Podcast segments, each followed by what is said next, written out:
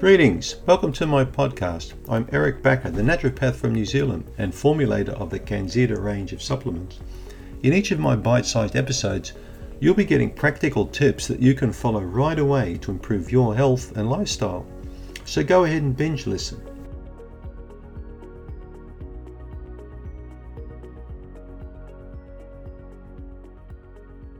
You may have seen some of my previous videos regarding men's yeast infections. I've made a few recently regarding jock itch. Uh, another popular video which many uh, people have looked at is one regarding small white bumps on the penis.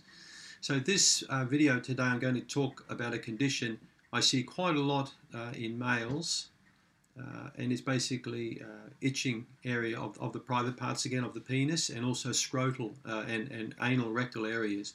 These are video clips I'm going to do because they're very important and you can understand why I've disabled comments on many of my videos. Many YouTube clips I look at uh, from healthcare professionals like myself have got very, very inappropriate comments. That's why I don't believe um, I should enable comments on these videos. So uh, pardon me for, uh, for taking that liberty. Uh, so let's continue on. So this is an important video because this is a condition I see in many men, and this is a condition that not many people talk about due to fear or embarrassment. But I can tell you, people out there now, women suffer from yeast infections, we know that, but lots of guys suffer from them too. And they hate them. They're embarrassing. They're uncomfortable. They just find them awful, but they, they live with them, they deal with them. And they go and see their doctor and often get a cream and it's ineffective, the causes aren't addressed, and the condition goes on unabated and sometimes for years, and it can ruin a guy's life entirely. I've seen dozens and dozens, hundreds of men with this condition.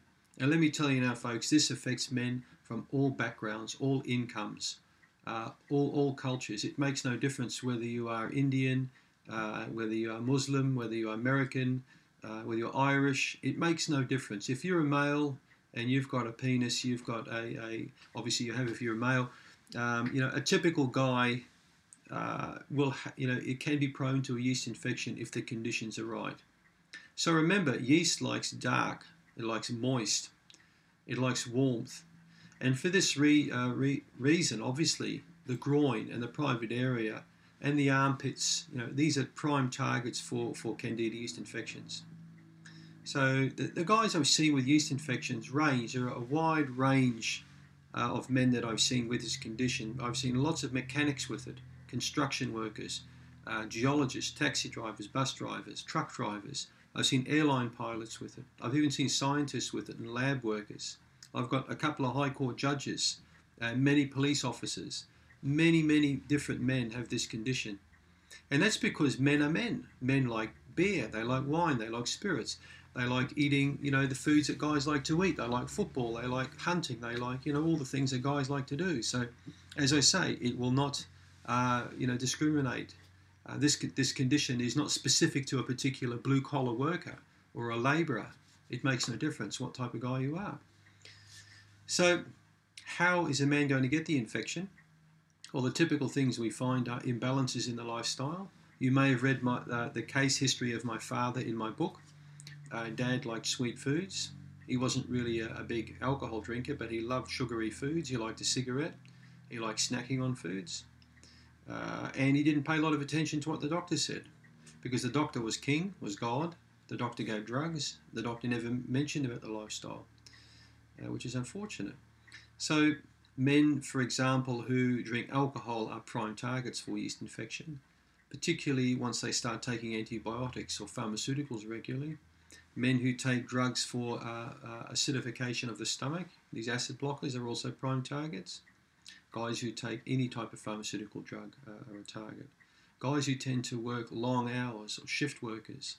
Men who wear tight clothing, coveralls, for example, or who sit for long periods of time, who eat at weird times, who've got shift work, who push their bodies hard, who go hunting and fishing, you know, those sorts of things. These are the, the typical things that I will see. And often it will start off just with a small area. And a male can typically have uh, an area here in the groin, it can be on the inner thigh. And you'll see a picture popping up now on your screen of a male with typical jock itch that I see.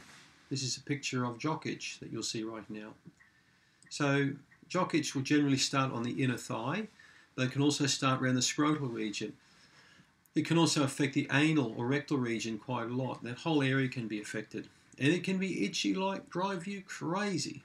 It can really drive you crazy. And sometimes the application of a lot of hot water on the region can be just absolute bliss for a person with a yeast infection.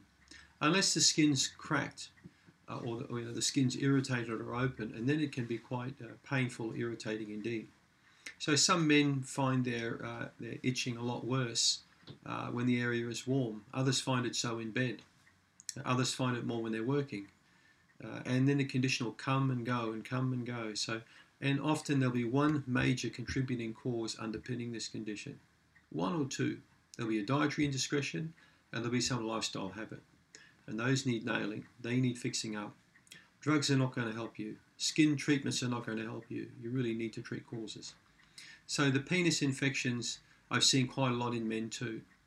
Roll the foreskin back, and you'll get like this creamy, cheesy white discharge all around there. It can be quite, you know, uh, quite odorous. Prostate involvement is quite common in men too, more common than you think. There can be a really burning, terrible pain deep inside, you know, uh, deep inside where the prostate is. It can be quite painful. One male told me it felt like he was punched hard in the stomach. Others will tend to get a lot of pain uh, in this region here. So yeast infection can affect men internally as well. Absolutely. A good urologist friend of mine uh, has told me he's seen many men with prostate uh, yeast infections.